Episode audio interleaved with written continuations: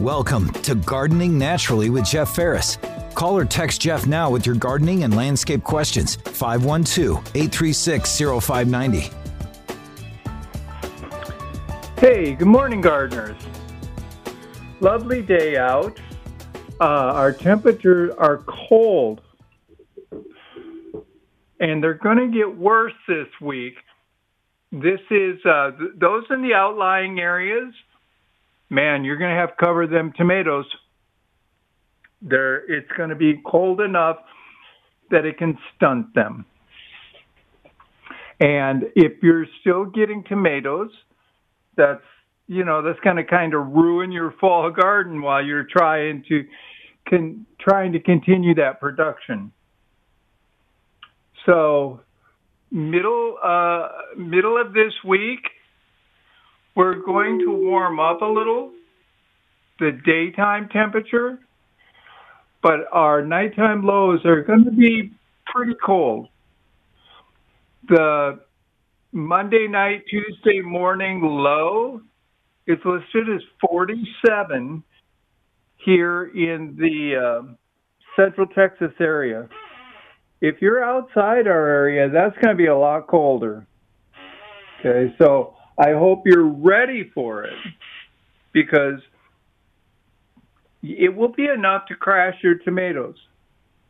Now, if you're looking to move things out, meaning, hey, it's time for the tomatoes to go and you want to use that ground for something else, that's fine.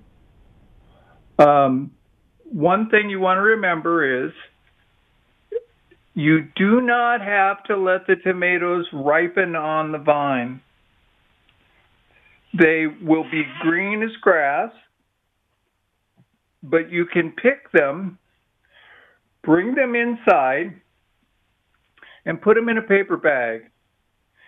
Now, you want to check inside the bag probably every day and see as they start to ripen. You may pick a few that aren't ripening and they'll get ugly and nasty. That's why you want to check every day. But you can get the green tomatoes to ripen inside.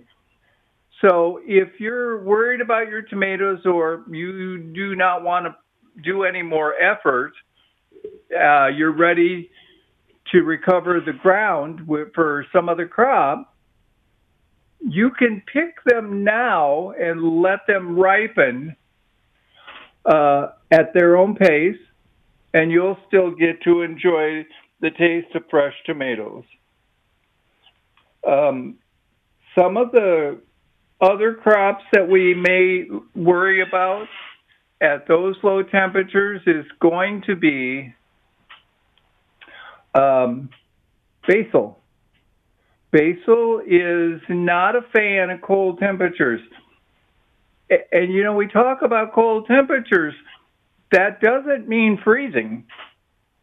At about 45 degrees, tomatoes are not happy. Basil will not be happy. It, uh, it is something that you need to take into account to be able to keep the crops going. Now, for basil, cut it flush to the ground, pull the whole stem up, and hang it upside down. It will dry, and you will have fresh seasonal basil throughout the winter. Now, it'll be dried basil, so you you know you're going to have to use it accordingly but once it's dry, you can crumble it all and keep it in a jar. That way you have fresh base, fresh basil to cook with uh, as you go through the winter. Some of our other crops, you're probably going to lose eggplant. Melons may not be worth the trouble, even though they will produce a melon uh, melons need the heat to produce a good sweetness. So if you have melons and it's this cold weather, you may find them to be kind of bland. So that space you can recover. There's you're probably not going to get any more watermelon or cantaloupe in this cool night weather like this. They need hot, hot heat to be able to produce a great melon. Eggplant's probably gone. Uh, okra will probably be gone. Your peppers can hold out. I have uh, bell peppers, and since the weather broke, where we got actual rain, they're covered with blooms. Lots and lots of blooms and peppers coming. So I'm hoping that we stay warm enough so that I can uh, get them to turn red on the vine. The uh, bell peppers I have, the redder they are, the sweeter they are. They're really good, thick walled. Uh, my only trouble is I've got a lot of them and they're really green. So I got to hold out with the hope that they're going to uh, redden up for me and I get to enjoy them. You could probably start to think about harvesting your black eyed peas, things like that. They'll collapse under the first frost. They'll they'll it'll kill them, top kill them. Remember, if the are legumes, if they're cover crops, you do not pull the roots. So you want to take the top off. And the first frost will do that. And that means less work on your part. You can use the dead plant as a mulch, and you don't have to work it into the soil. So, this is the help you're going to get from uh, the cool weather. Going to be hard on tomatoes, going to be hard on the basil, but uh, the colder it gets, it'll knock down your summer cover crop for you and reduce the amount of work you've got to do. So that uh, that's a benefit for you. Folks, this is Gardening Naturally. I have a break here. Um, I will catch you all on the other side. This is Gardening Naturally on News Radio KLBJ with host Jeff Ferris. Jeff is ready for your calls or text messages at 512 836 0590.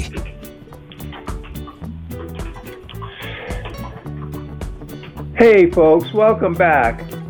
Let's go to the phone. This is uh, this is Scott. Scott, what can I help you with? Oh, hang on, Jeff. Sorry, right in the middle of repotting a uh, roller palm. Uh, so I sent you two pictures.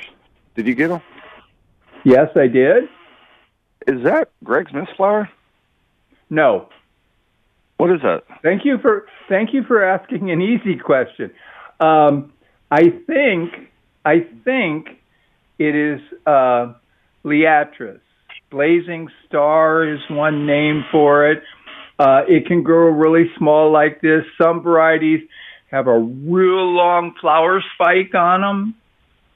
Um, it's kind of a native wildflower. But Okay. um, yeah, if you're getting it, um, I, uh, I'm sorry, I, I'm not sure if all the varieties are deciduous or you're going to lose them in the winter. There are several different kinds of them.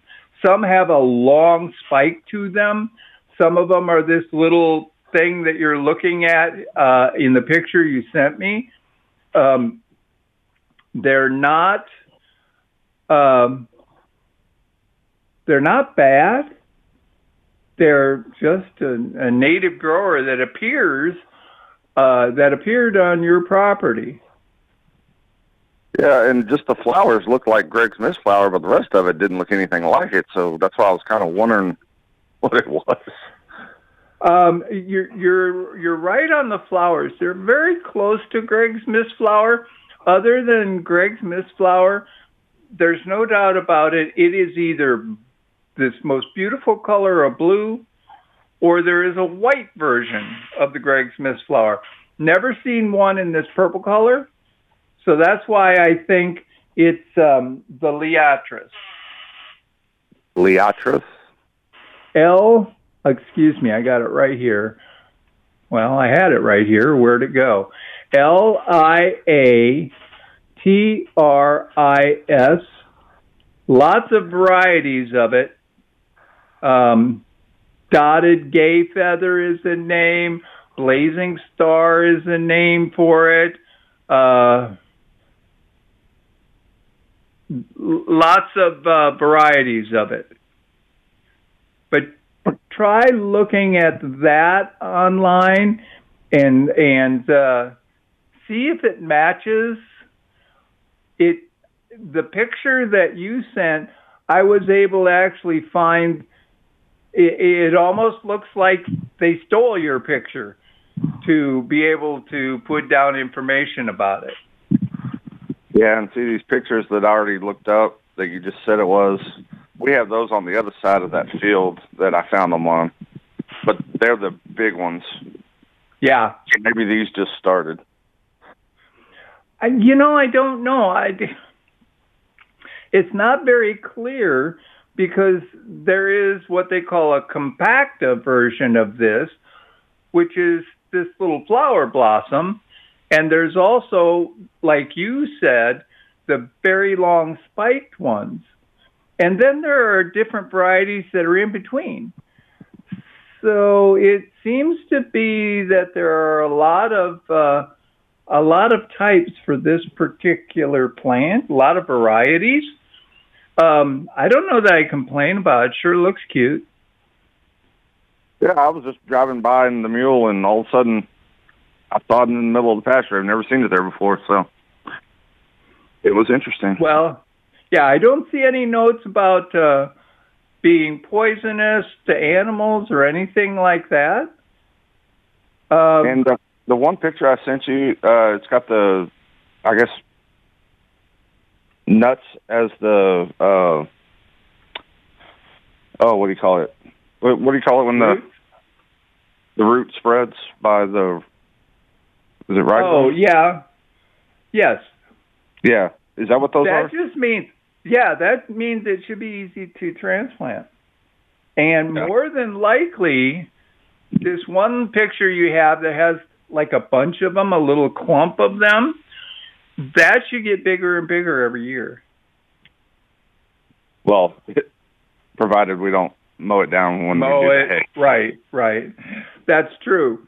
But you could consider transplanting it. You pulled up enough of it, throw it in a flower pot to give it a chance to get going and then you could plant it on where you want it to be. Yeah. Okay, that's what I was wanting to know what it was because it was kind of confusing. Yeah, I get that. I I like it. Um, it it can be a native, so I'm kind of wondering why I haven't got it on my property yet. Kind of disappointed. Yeah. Well, like I said, we got the big spiky ones by the fence on the opposite side of the field, so. Got it. Who knows? Got it. All right. Well, thank you, sir. You bet. Thanks for the call, Scott. Sorry. Yeah, folks, this this plant is really pretty. Yes, sir. Scott, I must have lost you. Sorry. Uh, I'm coming up on a break here. Um, I'm coming up on a break, folks. So I will um, catch you all on the other side. Uh, Scott, sorry you got kicked off of there. Call me back if you still have more questions. Um, we're coming to the bottom of the hour, so we will be taking a break for the news, and I will catch you all on the other side. This is Gardening Naturally on News Radio KLBJ with host Jeff Ferris. Jeff is ready for your calls or text messages at 512 836 0590. Hey, welcome back, everybody. Let's go back to the phone. Scott, sorry we cut you off there a little early, but uh, what can I do for you? Uh, yeah, um, I had one other question about a bay laurel I just got. Would now be a good Yes. time to plant it, or should I wait till either spring or till it is not going to be 30 on Tuesday or in Uh, the 30s? here's uh, I have a bay laurel in a container, and I have two bay laurels in the ground. They survived the freeze, but the one in the ground I put in a uh, I covered with a, a bucket.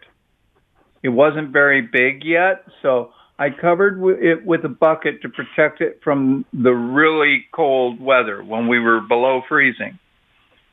The in-ground one um, froze off a bunch of it, but it grew right back until summer came. I wasn't watering it at all, and I think I probably let it die, basically. The uh, one I have in a container, we kept it against the house when it was really cold, so it was out of the wind and kept the containers moist like you should to protect the roots. It took a beating during the heat, but I got all new growth on it right now. So it is a very industrious plant. Whether you have it in a container or in the ground, um, if you can get it to establish its roots, it can survive most anything. Got to tell Well- you, it's not a fan of the drought. Yeah. Well, I was more worried about transplant shock and then throwing it. We'll get down into the 30s. We always get colder than everybody else. Uh, I was just more worried about the transplant shock and then really cold on top of it, but not freezing. No, I, I I think you would, the plant would appreciate if instead you kept it in whatever it's in now. I'm assuming in a container, and just keep it, uh, keep it as protected as you can until we get back into spring. Then you could put it in the ground or in a container, a bigger container. Um, I have seen bay laurel here in Texas. We had one out the Natural Gardener that had to be six or eight feet tall. Two of them actually. They were very, very big. They got hit by a freeze. We trimmed them back, and they just came back. Yeah. Yeah, like I said, I was just worried about the us more than likely being in the 30s on Tuesday. So I I'll I would think the up. plant would. Yeah, I would think the. I think the plant would appreciate it if you kind of leave it alone till it gets through this cold weather, and do anything serious like that afterwards. okay. All right. Well, thank you, sir. Thanks for the call, Scott. Um, yeah, folks, I love bay laurels. There is, especially since I have them right outside my kitchen window. So when we're cooking, we walk out and pluck a bay leaf. Fresh bay beats dried bay leaves hands down, folks.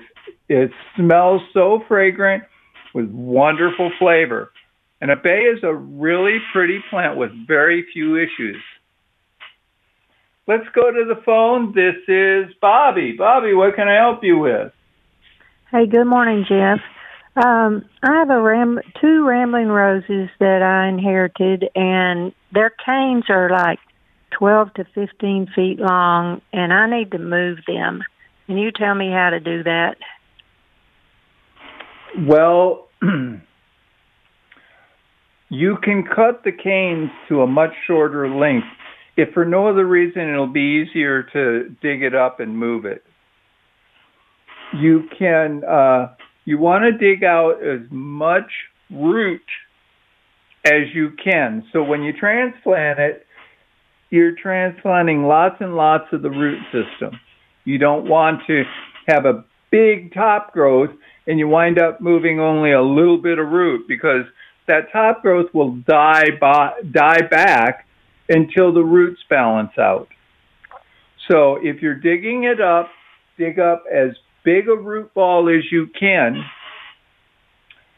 Move Okay. it in such a way that you take the new the root ball and drop it directly in the hole. Don't leave it out several days without putting it back in the dirt. But grab as much as you can and for the ease of moving it, you can cut back those canes a little bit if you want.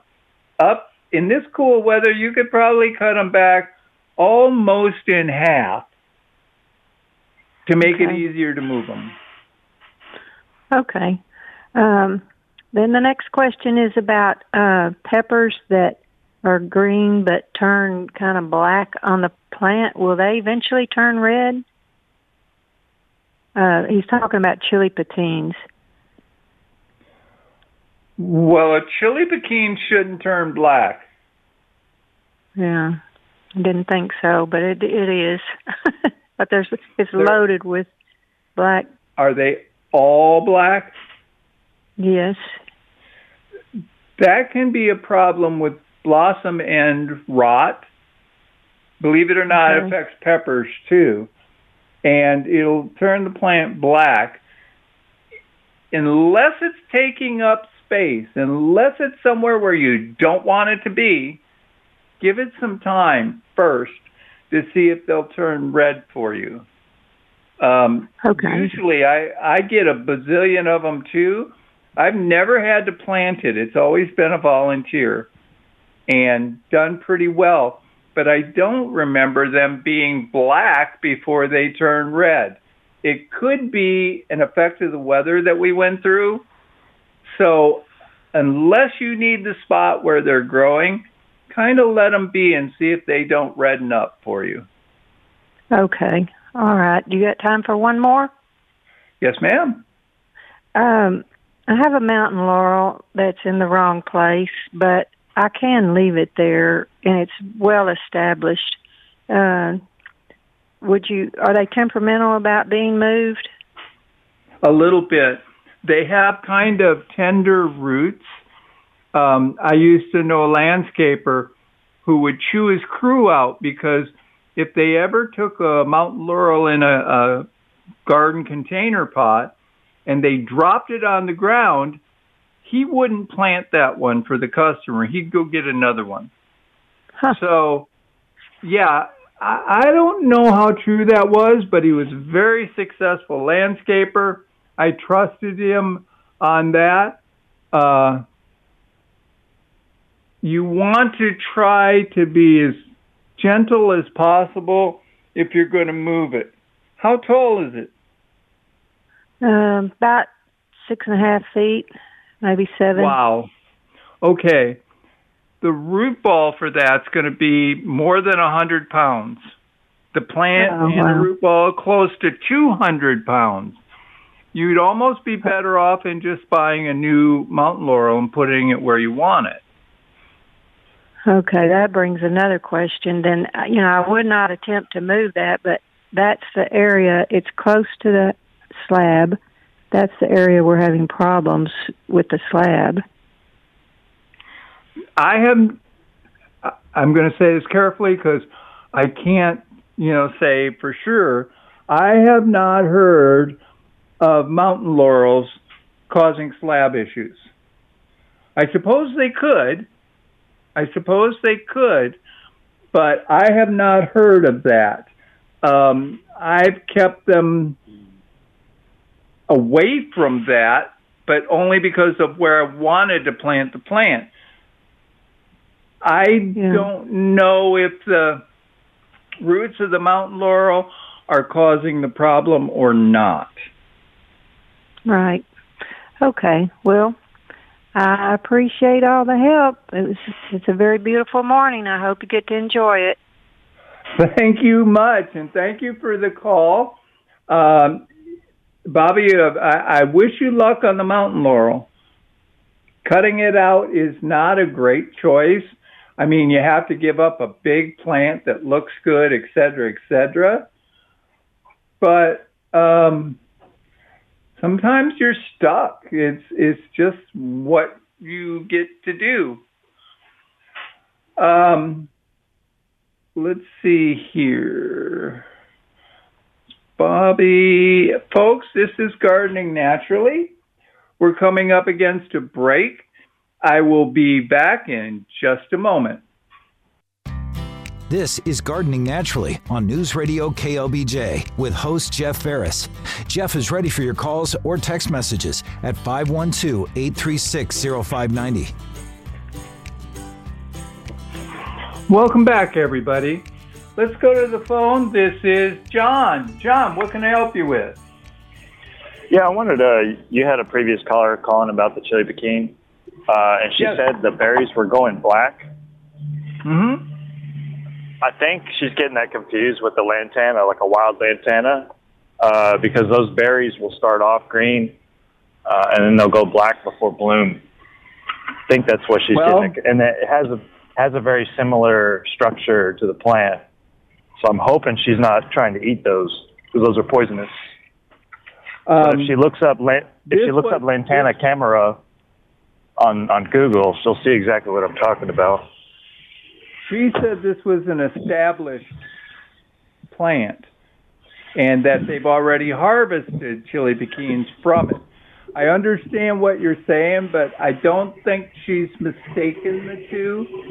Um, and you are right, lantanas will produce a bazillion berries that are black as night. Um, as a matter of fact, uh, the there's several roadways here in, in Williamson County that if you drive them, there is so much volunteer lantana, all from the birds picking the blackberries and depositing them. Uh, couldn't believe how much volunteer lantana there was. Uh, I have a couple of plants that always show up in my yard, and I got to work to get rid of them because they always want to show up in places I don't want them growing. But uh, she she knew what her original plant was because it wasn't uh, just this year. It normally produced, and it wasn't this year. So I'm, Oh, I'm pretty sure she's not talking. Yeah, I'm pretty sure she's not talking about lantana. But I have uh, I, I completely agree with you. Those berries on lantana will be green and turn jet black uh, before you know it. And you're right. No eating lantana berries. Even the birds Yeah, that'd have be a- bit of a problem with them. It would be a very uh, unfortunate mistake. Yeah, and I was actually the first time I was introduced to the chili patine was a uh, very unfortunate event. It was comical for a bunch of people, but not very comical for me. So, no, I just I thought I would No, I no, thought I would help her out. I I didn't hear her mention that they'd already Yeah. done a uh, previous harvest. So Uh, yeah, um, that's kind of chili pequins are what you do to Yankees. You know, their first time in Texas, itty bitty chili can't be that hot, right? Second hottest chili Well, in they- North America. he uh he, he kindly handed me a Coca Cola to wash it down, so that helped. So Yeah, yeah. Uh, I always have volunteers of them. I I don't have to tend to plant them, and I just go harvest a bunch of chilies and dry them and put them in a bag and use them for seasoning. sure, sure. All righty. Well, uh, thanks for taking my call. I Hope you have a great weekend. You too. Thank you, John. Yeah, folks. Uh, it's a mean trick to do, but it's somewhat humorous if you're not the one being tricked. Uh, chili pequins, those little EB red peppers, are unbelievably hot for their small size. They're considered the second hottest chili in North America. And they're beautiful plants, pretty green leaf, white flowers that show up, and the berries, it'll look like it's covered with Christmas tree lights. Nice and red. Um, they, I won't say they can be invasive. That's that's probably a bit much. Okay. Um, but you will get a lot of volunteers. The neat thing about it is many birds love them. Mockingbirds are big fans of chili pequins. And the reason they can do that is mockingbirds and birds in general do not have the taste buds that recognize the heat. So they can You, it doesn't matter what kind of pepper they're just going to eat it. Doesn't bother them. Um, i know people who have parrots will feed them a hot pepper and forget and they will rub their beak on their face or something and son of a gun they'll spread that hot pepper right back to you. My my parrot um, don't give him hot peppers because I don't generally have them around. But he does love the red bell peppers. He will he will eat pieces of those like he is a shop vac in a pile of dust that just disappears. Um, chili pequins are a great shade plant. They can get by with very little sunshine, and they are very attractive. So if you're looking for something to fill a spot that's shady, you can try these. And if you give them the least amount of protection over the winter, they should come back every year. They are technically perennials. They can freeze to the ground, but they will come back up from the roots. So long as we don't have too cold of weather, but they're they're a lovely plant. Uh, pick the berries, let them completely dry, throw them in a spice mill, hit the button, and you have chili powder.